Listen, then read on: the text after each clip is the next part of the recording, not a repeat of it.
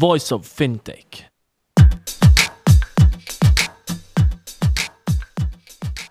Welcome to Voice of Fintech, a podcast mapping out the Swiss and global fintech scene, connecting fintech enthusiasts with startups, incubators, accelerators, business angels, and VCs, and incumbents interested in partnerships. Voice of Fintech will help you navigate the fintech ecosystem. Here you can listen to the startup founder stories, what investors and incumbents are looking for when dealing with startups, and find out more about resources provided by incubators and accelerators.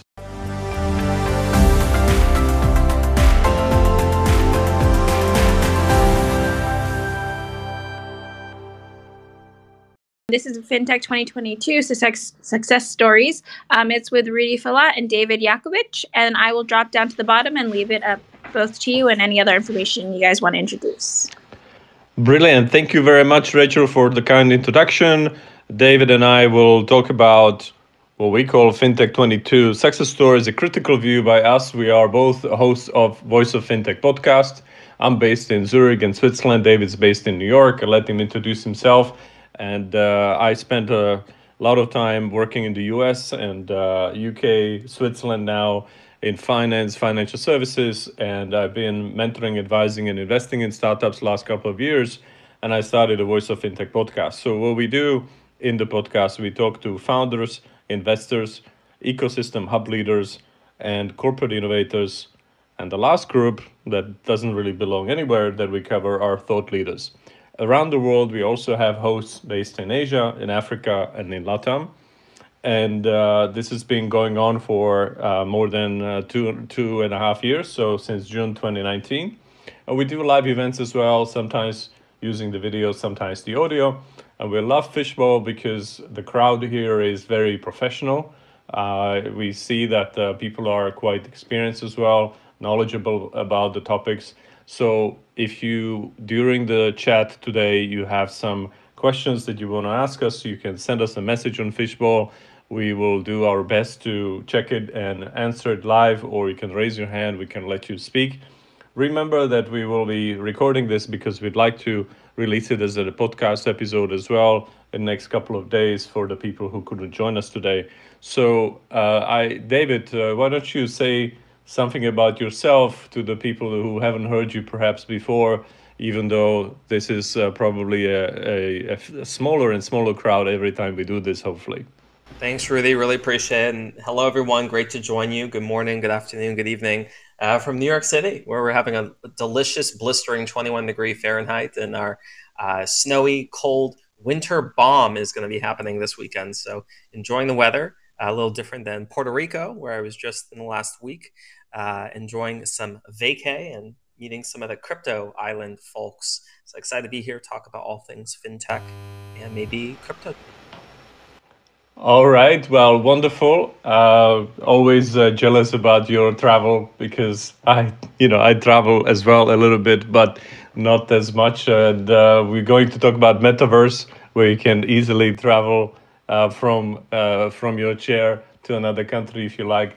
But uh, before we get there, I wanted to kick off by how we're going to approach it. And we look at the news from the last month or so and try to find the themes that could be interesting for fintech. And we take fintech as broadly as possible. So, fintech is not just a payment app or a Forex uh, transfer app or something like this, but frankly, I agree with comment of one of the VC investors in this space who says in the future every company will be a fintech.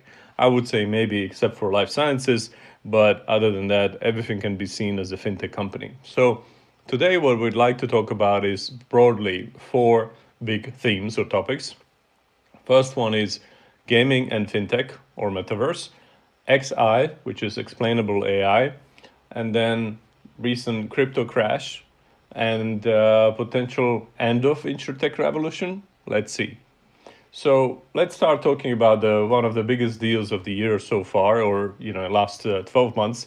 Um, it's the deal that Microsoft announced uh, buying or going into uh, buying an Activision, so going into uh, gaming space more than ever. Of course, you probably know Microsoft also owns Xbox but uh, now they've decided to go big time after the games publisher as well. Activision is a, a company that is behind the Call of Duty that you can find on uh, PlayStation or other platforms, World of Warcraft or Candy Crush on your mobile. And uh, maybe some of you play that uh, or your kids play that. Either way, we're going to talk about the demographics of gamers as well. But what happened is that this is a, of course, just an announcement. It's signed, uh, but not closed yet, and that's actually a big question mark. It can take maybe even up to 18 months to go through all the regulatory approvals to get the deal done. But this is a $68, $68 billion acquisition that Microsoft is going to do. Now, on the news, their biggest competitor, Sony, behind the PlayStation, their share price dropped by 13% on the worries that it might be just uh, outflanked. But uh, frankly, it rebounded uh, within 24 hours Similarly, as the other uh, publishers of games, uh, share gains were wiped out in 24 hours. So I would pause here and see what do you think, David, about, well, first of all, strategically about this move of Microsoft. And second, what about these market reactions? You know, like the traders will sell off the Sony, and then uh, in 24 hours, we are back where we were. You know, I think about uh, all the games in the market, right? And we think back even to the last few years and uh, remember that uh, Roblox has gone through so much, right, with their own uh, acquisitions and, and being in that space as well. And, and I believe uh, Microsoft's had a lot of uh, interest as well uh, with, with, with Roblox, right? And there's been a lot of companies out there that we're seeing these acquisitions. And it's interesting, right? You look at even before Roblox, like Minecraft, you know, uh, Minecraft was bought from Microsoft for 2.5 billion. Roblox is still, I think, on on the market. Um, but it's, it's so fascinating to see how, as a result of living in a life that's been all online the last couple years, everything takes on the movement so quick of its own. As you said, playing Candy Crush, playing uh, uh, Call of Duty, it can happen in real time, and you can connect with everyone. And that's why, you know, right now the world's going through its newest fad of gaming, Wordle. I don't know about you. Are you playing Wordle, Rudy? It's been been going viral in New York and, and LA recently. No, but uh, I will after this. So uh, thank you for taking a, a, bigger dent in my time. But uh, great, great stuff. No problem. So I will look into this. I'll tell you the Wordle of the day, but uh, look forward to to you getting involved there. Oh, brilliant! So. I saw a quote here from Neil Campling, he's a tech analyst in Mirabaud Security, saying that 15 years ago we had around 200 million gamers around the world, and now you've got around 2.7 billion, or Microsoft says 3 billion, right? So unbelievable numbers. Uh, obviously, this was helped by the pandemic, but uh, it looks like it's here to stay. And um, you know, but let's let's double down on this. You know, 13% dent in the Sony share price. I mean, was this an overreaction? Are the traders now too nervous or what's going on? I think this is a little bit too much, um, you know, speaking as a Sony fan. You know, I think when we're, when we're looking at different platforms, right, like Sony and, and Microsoft and, and Apple and Nintendo, I think the change in market share going on right now, it's a little too soon to know because we've seen a lot of these mini uh, movements of the volatility of stock price happen in the last decade. So I'm not one to say yet what is occurring in the market. I think there's some nerves. I think there's some liquidity. There's some movement of capital. It's too soon to tell if it's a Sony item, if it's a market item, or certain industry. Well, I mean, they they recovered, and as I said, the publishing, uh, the game publishers' uh, shares actually dropped back again after a couple of days, or within 24 hours. So interesting. The other thing is what the journalists and the media and the analysts were trying to figure out what is this about, right? The Microsoft is saying this is about metaverse. Uh, some people say, well, this is just a continuation of console games, even though some people say, well, in uh, next couple of generations, we'll get rid of consoles and we'll have such good computers, nobody will need the console ever. Let's see. Um, apparently Google and Amazon tried to create their own game studios. It didn't really work out. So Microsoft and Sony are the leaders now, subject to the approvals of regulators that the deal will close between Microsoft and Activision. And then, of course, the eyes are on the one of the other game publishers. The biggest one left out there is EA. So let's see what happens there. Now, what does that mean for fintech? And what does that mean for finance? Because, first of all, you know, a lot of people think games are only for young people. Apparently, there's research out there that out of that nearly 3 billion people or gamers worldwide in the United States, uh, an estimated 64% of adults are gamers. So, of course, they probably will be a bit younger than, uh, than you know, maybe uh, people who go to live classical music and, and you know things like that where there is another issue with the demographics and the concert halls before pandemic we're trying to find solutions how to uh, be more attractive for younger audience. But in any case uh, it's not just for young people the gaming is for everyone. And uh, what does that mean? Uh, i wanted to quote a couple of examples here uh, related to fintech which i think are pretty cool. Um, I, I would like to reach out to Gabby Dizon from the Philippines who started a video card game called Axie in 2018. And uh, in this card, you have to pay to play, and uh, some of and he saw that some of the some Filipinos couldn't afford it, so he lent them his Axies, his cards, so per, you know so players could play, and uh, they would pay him back from their returns, right? So it's it's kind of like uh, really creating a mini bank. Um, or investment bank within that uh, within that uh, other uh, virtual environment or a game, which is uh, I think pretty cool. Now, of course, the metaverse predates crypto and virtual reality. Um, there are there is some research out there maybe about the San Francisco startup called Linden Lab, which introduced Second Life. I don't know if David you know it, but um, again, as the name suggests, it's a it's a platform which which lets you interact in the form of digital avatars, and there is no built-in conflict or drama or fight. It's just really a, a second life. Um, now, of course, with the blockchain coming into play and the NFTs, there are many blockchain companies creating decentralized versions of Second Life, and uh, you can not only interact with avatars but also with NFTs, and uh, you can trade with those. So, um, how cool would that be? But maybe one other example or an issue in this space is that look, who is running things here? What is the governance, right?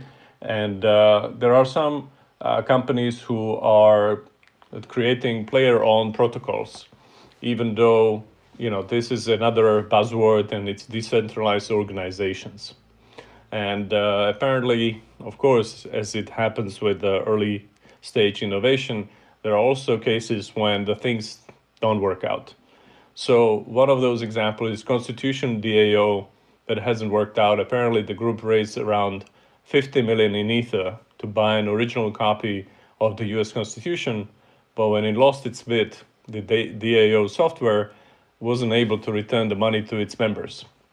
So I'll just pause here uh, David, do you have any examples or views or comments on creating financial transactions within the game environment? Of course, you can talk about Roblox as well, right? Uh, how creators there can create avatars and get paid for this. That's one thing.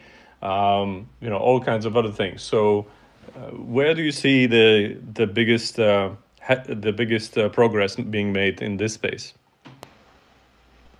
Yeah, so thinking about the different ideas that you presented from Axie Infinity to Constitu- Constitution DAO to others in the gaming space, I wanted to highlight those two and then one that I think presents a lot of opportunity. Uh, so, so, first, Axie Infinity.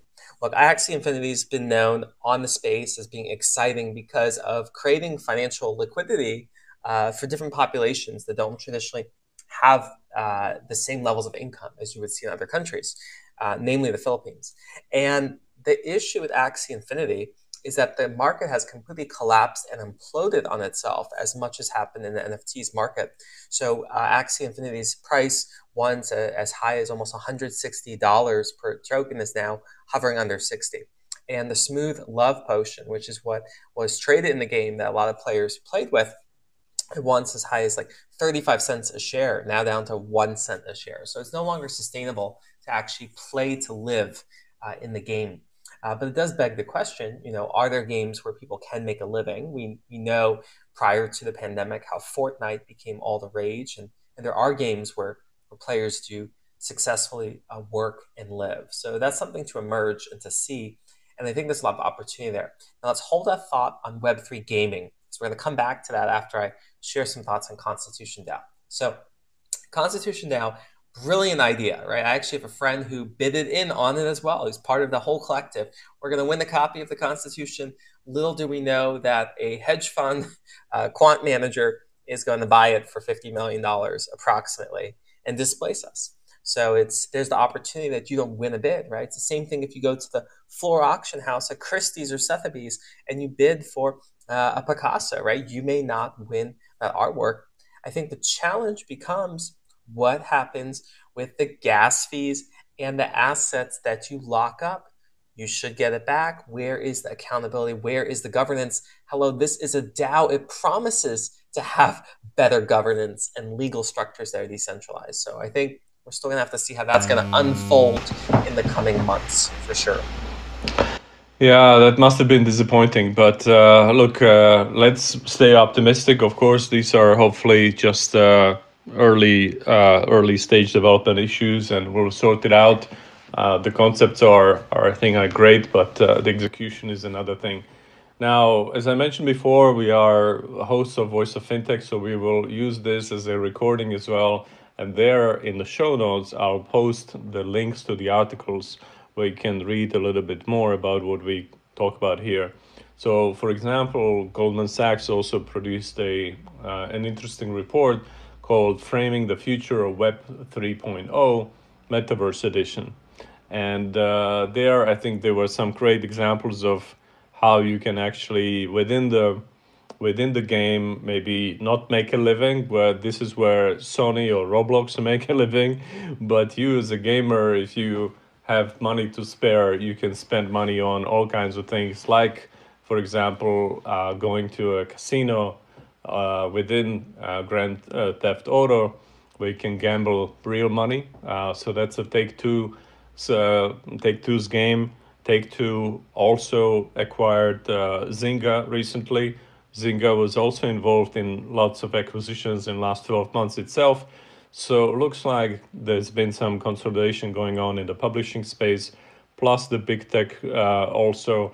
And it's not only about gaming; it's a it's probably you can see it as a door towards metaverse, and metaverse meaning an overlay between the real world and the online world. Now, not everybody is uh, necessarily a clear fan. Uh, for example, the CEO of Niantic, uh, the company that is behind Pokemon Go, says that a lot of people are talking about the metaverse these days. And coming off 18 months of Zoom, Netflix and DoorDash, you can count me out, or at least in the form that most folks are imagining it. And uh, and of course, you can see the, the dystopian concept in a movie or a book uh, by Ernest Cline, Ready Player Player One, where everybody has abandoned, abandoned reality for an elaborate uh, VR uh, multiplayer game. So hopefully that's not where we are headed, but there are some tremendous exciting opportunities. As I said, you know, of course, subject to the regulations, etc. But you can um, go game uh, gambling in uh, Grand Theft Auto or in Roblox. Uh, you can, uh, as a user, even monetize your efforts and create avatars and things like this, and make Robux, and then you can go and uh, sell things, etc. Now, obviously that is related to one more thing, which is crossplay. Uh, for many years, apparently, Sony didn't support crossplay play on PlayStation, but uh, ultimately they did, and now uh, it accounts for nearly half of Fortnite's revenue, for example. So I think this will spread out. The great opportunities here. One other thing I wanted to mention also were live events within those games. I didn't know about these, but uh, you could go to a concert uh, of a, of some DJ on a Fortnite or elsewhere, Of course, there there were some attempts to do it within Oculus with VR space, uh, things like this. So yeah, obviously, the most people say there's no substitute for live experience, and I think there isn't. But on the other hand, if you don't live in New York, and you cannot afford to go to a great concert at Madison Square Garden, but you can afford the VR goggles, um, and uh, you can take part in a concert there. Why not? Um, what are your thoughts on this, David? And have you seen any successful live events which were uh, taking advantage of, let's say, the the community aspects of gamers, and at the same time potentially VR or AR as well. There's, there's so many live platforms out there right now. Everyone's trying to build the next hop in, you know, building the next event where you can get a live um, action and success. And I think the one that I'm seeing a lot of interest from, especially in the fintech and investing world right now, uh, is Stonks, stonks.com. Really unique how they're taking this experience of investing and shopping live and putting it together with startups. So it's been really fascinating to make it feel like you're you're shopping for QVC type purchases, but you're investing in, in stocks and startups. Um, so really unique, and I think there's other platforms doing it uh, for gaming. Uh, one of them that I've participated in their previous round of financing is called Grin Gaming, and Grin Gaming is doing win, uh, Web three gaming. And what I love about Grin Gaming is you can have a moment where the question is, you know, who's going to get the next uh, headshot in Fortnite? Is it going to be Ninja or Lupo? Uh, who's going to uh, increase more in value this trading session? Uh, Shiba Inu coin or Dogecoin? Uh, and so it's very unique with these live real time moments that you can bet on. So I find a lot of really interesting platforms emerging right now.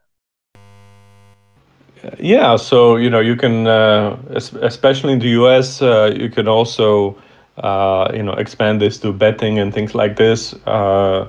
This is not our focus today, but uh, you know you can bet on anything, right? In some countries, in some countries it's a little bit more restrictive. But moving on, I also wanted to talk about XAI or explainable AI. David is also a host of his own podcast, HumAIn, right? So uh, a clear expert on AI. And uh, the reason is that you know, maybe a few years ago, every fintech uh, startup uh, started with saying, you know, started their pitch with saying we are blockchain enabled, and then a couple of years ago it has changed and it was AI enabled, and uh, we talked about it in previous editions where the VCs can see through it. And they say, look, uh, when we looked at the uh, AI powered startups in France, uh, forty percent of them um, had something to do with machine learning but the rest uh, did not at all. So we are talking about, first of all, overuse of the buzzword, but the second thing is when you are using something a little bit more advanced within AI, and you can use this in fintech as well, whether that's you know deep learning, neural networks, things like this, you start getting into a black box territory.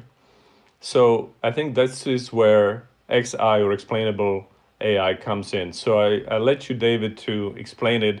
What do you, what do people mean by XAI, and uh, why do we need it? At its finest, explainable AI or XAI means that for every input and output, there is a known direction.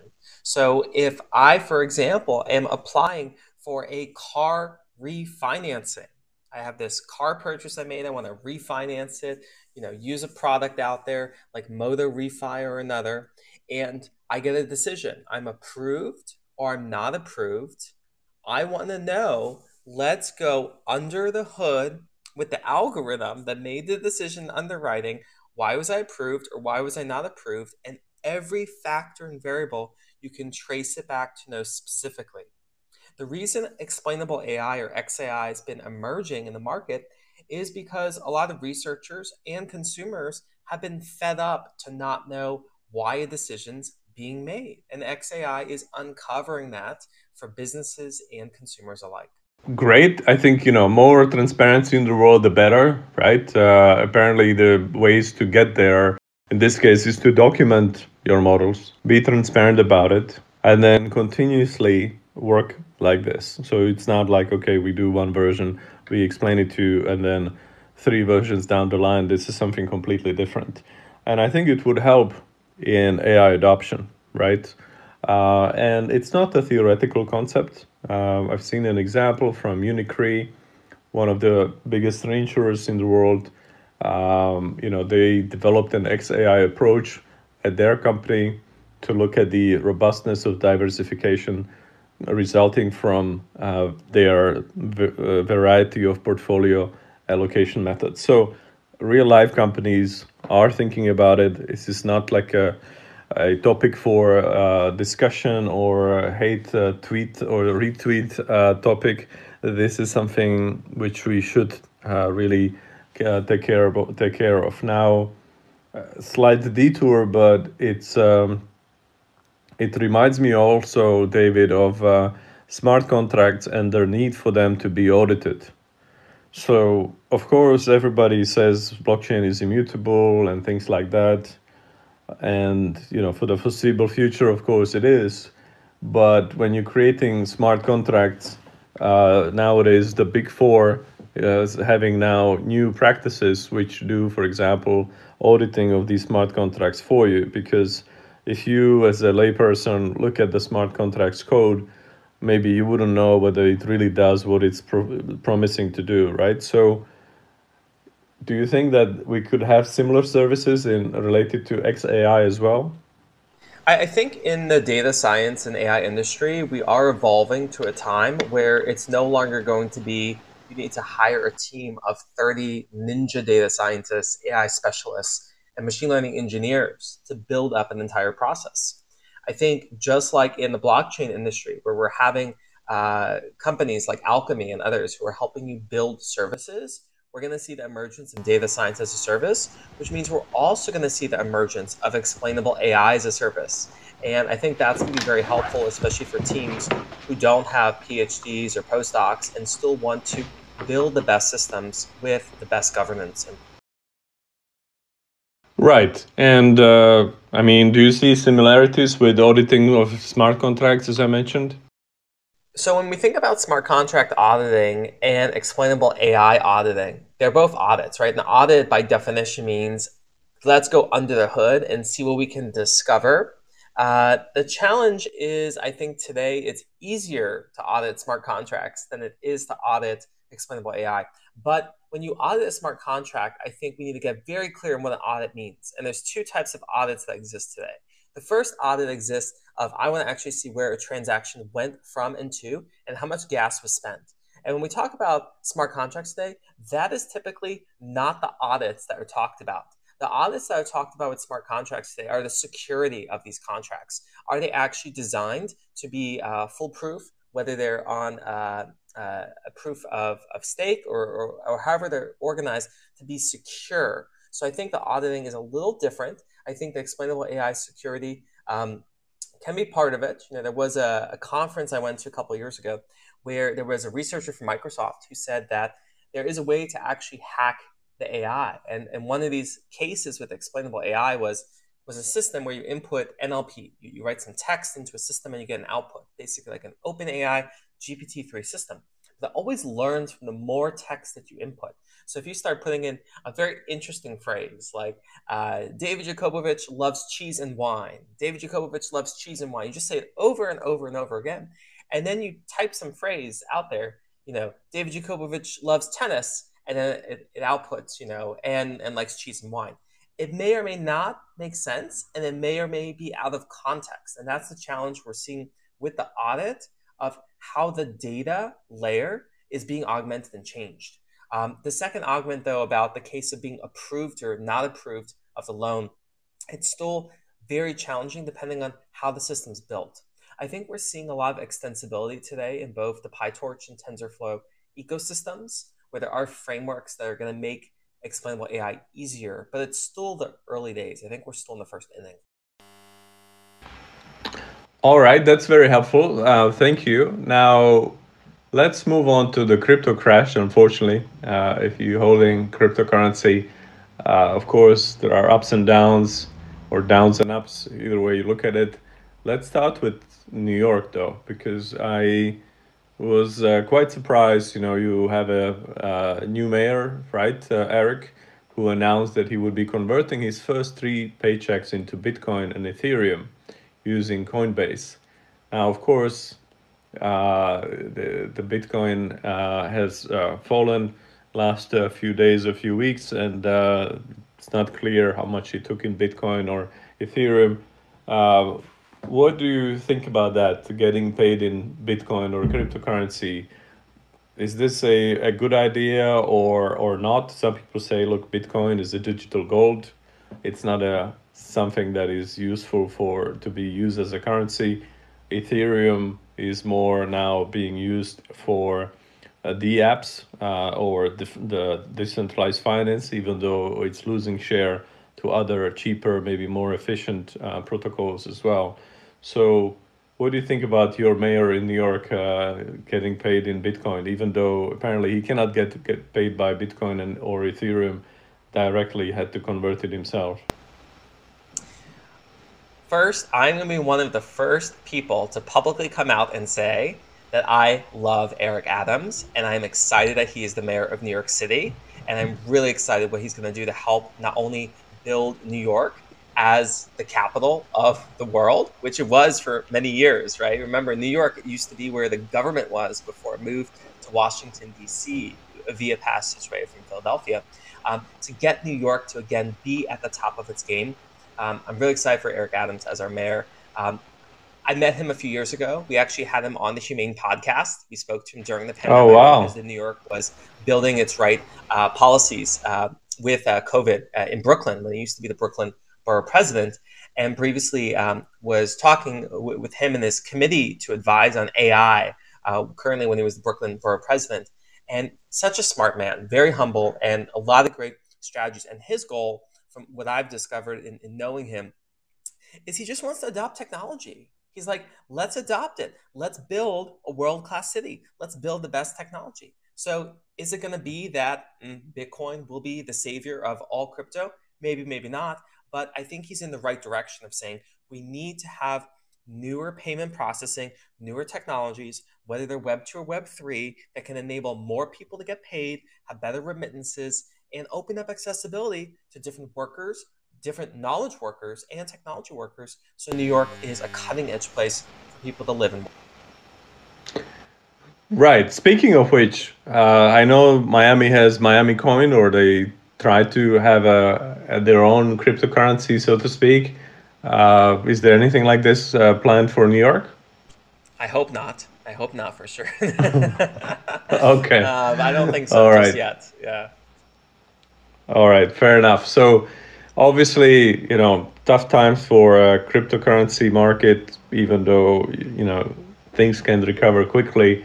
Um, I've done some research here. It's not an investment advice, anything like that, where basically the analysts are saying, look, it's all going down because of the macroeconomy, right? And uh, as traditional investors have adopted more and more alternative assets, and this is one of those alternative assets when things uh, turn for worse in the markets in general, they uh, get rid of the alternative assets first.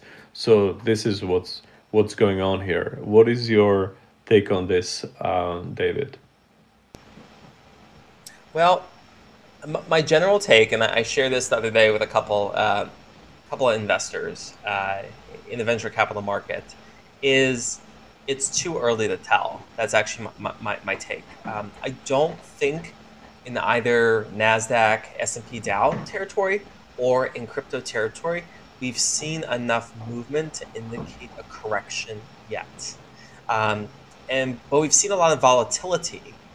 And historically, we've seen a lot of volatility in the January and February timeframe.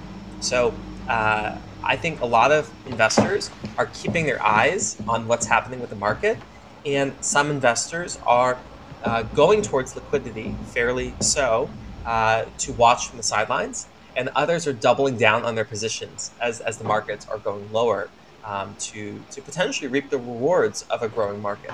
Now, uh, nothing I'm sharing is financial advice, but this is what I'm hearing from some investors. So we're seeing both sides right now.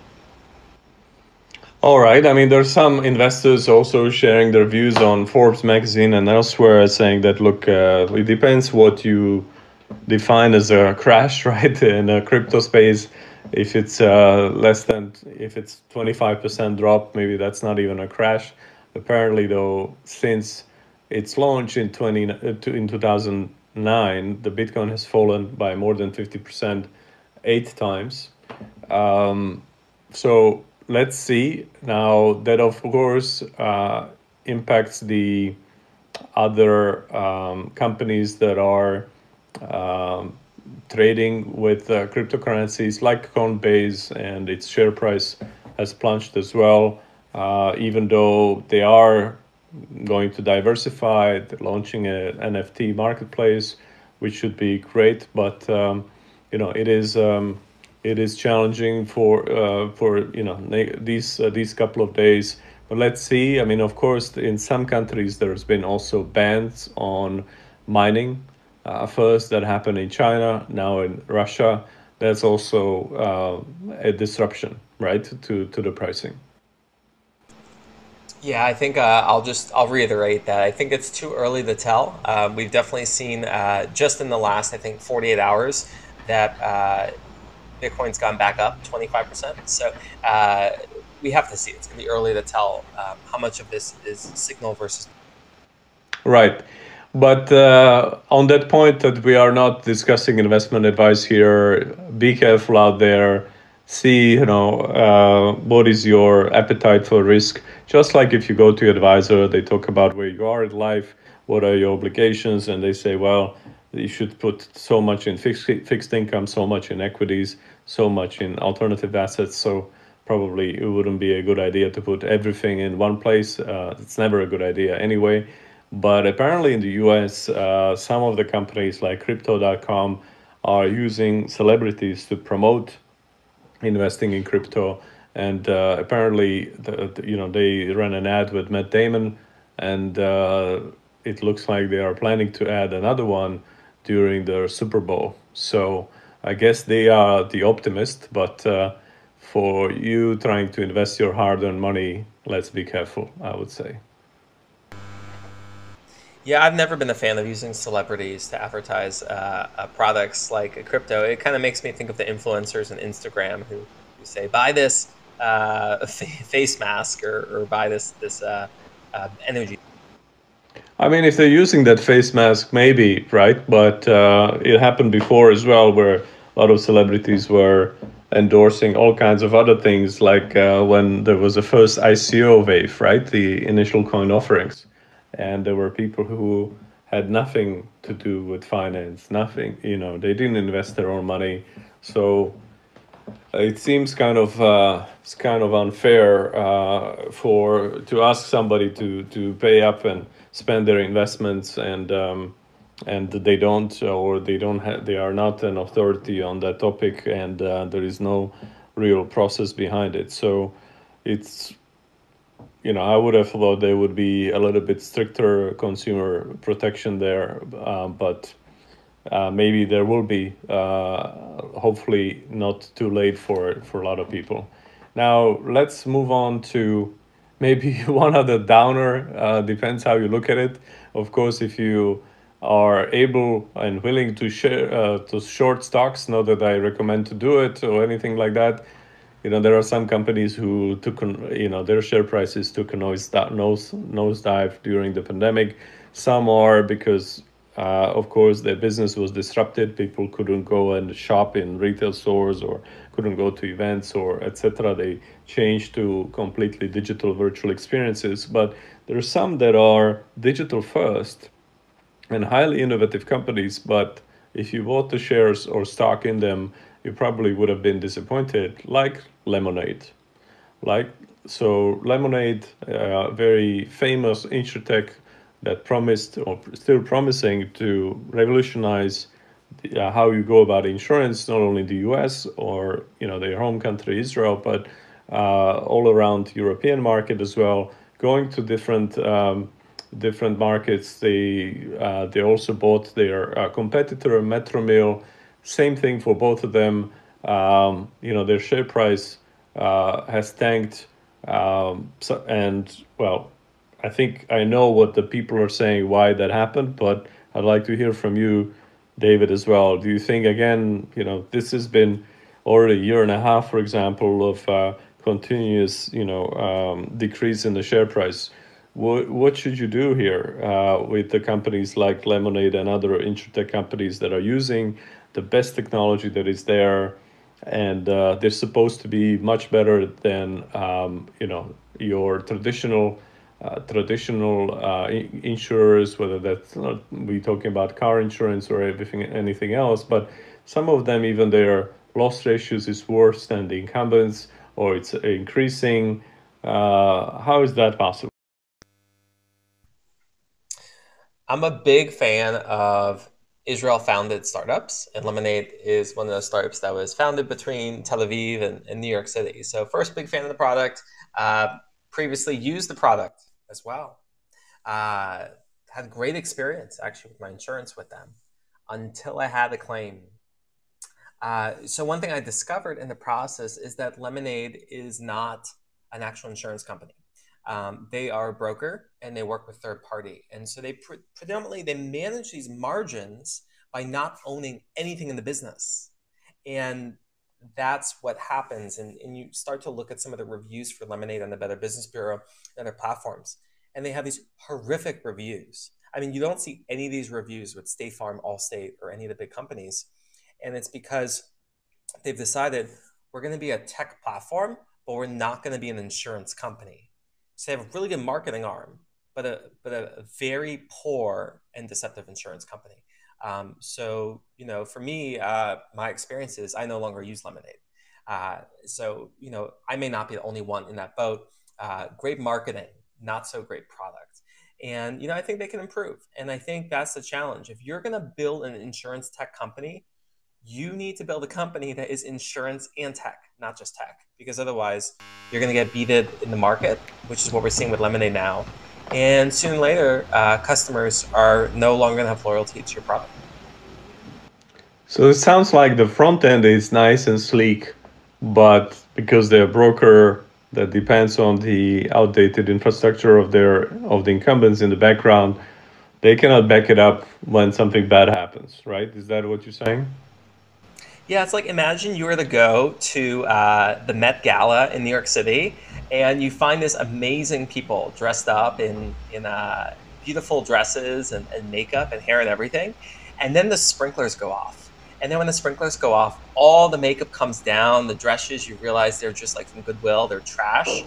And you realize that there really was nothing there in the first place. It was all just facade and mirrors. That's what we're kind of seeing with some of these tech companies today. Not saying that that is everything that's Lemonade, but that is part of the truth because they don't own any of the insurance operations. Right. I think this is a great, uh, great explanation. I mean, I've also seen uh, some entrepreneurs or investors saying that look, uh, they rushed to go public too quickly. Uh, that the founders were interested in an exit a little bit more than in building their company. It depends that they wanted to take care, you know, take advantage of the of the great markets that we had because of the uh, pandemic support and things like that.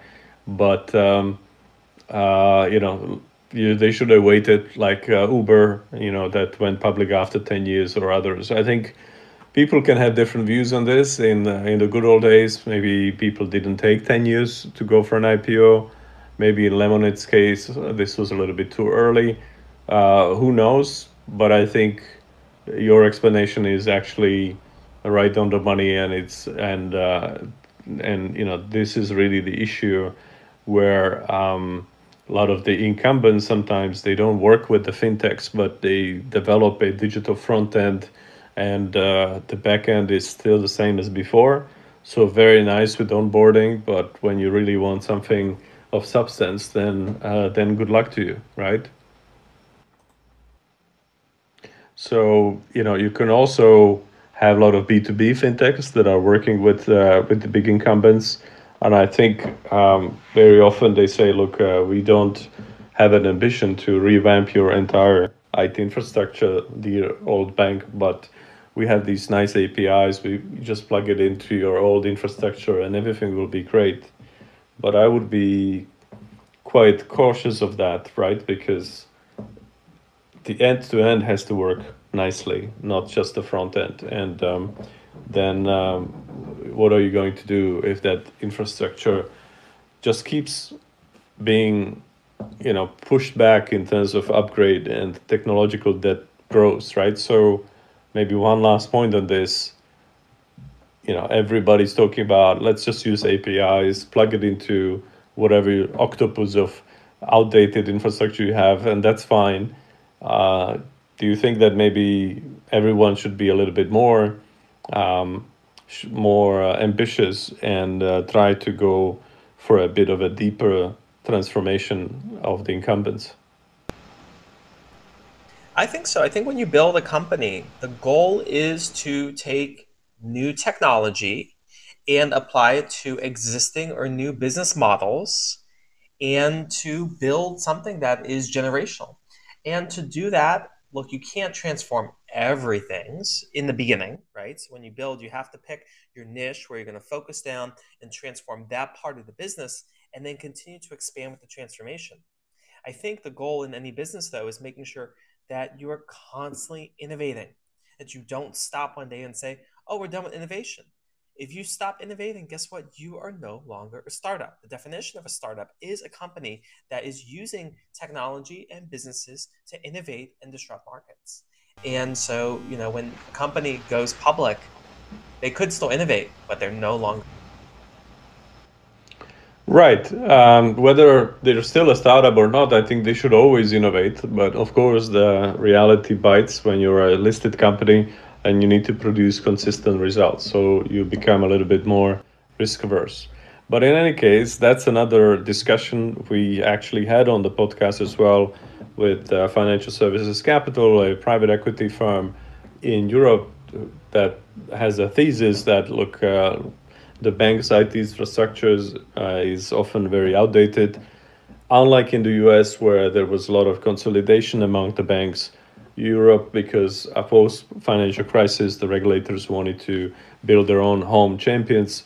Uh, there was not uh, much, or if any, cross-border M&A activity. All the banks are going through rationalization on their own, and uh, they don't invest uh, sufficiently in IT infrastructure.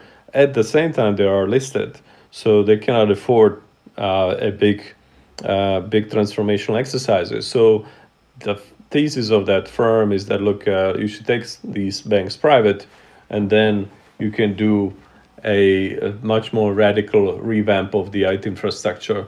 So maybe one last uh, comment from your side on on on this. What do you think? Is there a an advantage to for a bank to be privately held if they want to uh, revamp their IT infrastructure, or there are it's not a visible uh, advantage versus a listed.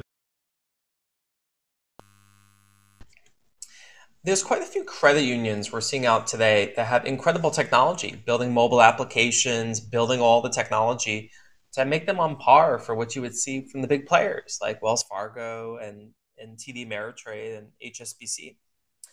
Do you need to be listed publicly or not to do that? I don't think so because technology is behind the scenes, it's the infrastructure. So whether you're in the public markets or not, that won't make as much of an impact to be public. Public is really about raising another round of capital uh, and then having just different stakeholders. When you're a private company, you could have investors, and those investors sway the board and your executives on how to grow and define the business in technology. The same thing happens when you're public you just have different stakeholders and a different fiduciary responsibility that you owe towards. Uh, so if being public helps you accelerate that market adoption and the financing to build that technology and awareness, then go for it. But otherwise, we're seeing companies like Dell and others that have gone private again because they're saying we don't need all that spotlight. We can get it done in the private. Yeah, exactly. So that's what I meant. You know, maybe you are under pressure from short-term uh, perspectives of some of your investors. On the other hand, it may give you, of course, uh, access to another pool of investors. So it depends on case by case. But uh, let's see how that develops, how that uh, debate on modernization of banking develops around the world. What we talked about today was uh, gaming and fintech or metaverse, uh, trying to see how you can create marketplaces, monetization strategies within gaming space. What does that mean? Big tech companies buying uh, games publishers uh, in terms of uh, the market as well. We talked about explainable AI or XAI. Why is it needed and what it means? Uh, why is it not a good idea to rely on a black box, uh, especially as we move on from simpler to more and more complicated uh, AI models? We talked about the recent crypto prices developments. See how that uh, develops. Uh, you know, uh, keep patient. keep being patient if you are inve- if you have invested in the markets. watch out for everybody's obviously uh, having a different agenda when they comment on this. This is not necessarily a mature market yet, of course. As we mentioned, this is part of the alternatives and the alternatives of the alternatives, right?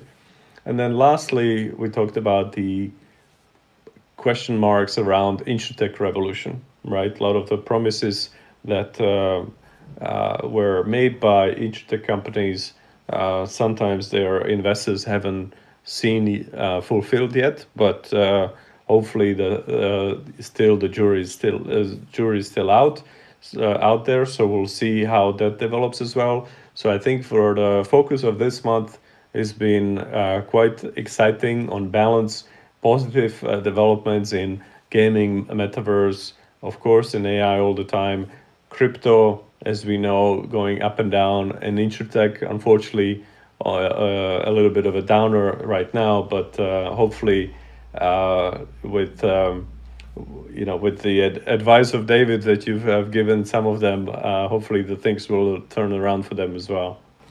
Like any market, right? There will always be ups and downs, but always think about the long term. That's what I, I think is one of the best advice that I've heard and why I still look up to the, the great sage of Omaha, Warren Buffett, right? Look at it for the long term. Look for those value add businesses uh, and you can't go wrong if you look at it. Where will things be in, let's say, 5, 10, 20 Exactly. So, long term investing, think about that, be patient, and um, listen to the voice of fintech. You can listen to the recording of this in uh, it's still probably this week. And I'll put the notes to some of the, the press articles and the research that we mentioned here. And thank you very much for, for joining another session on Fishbowl.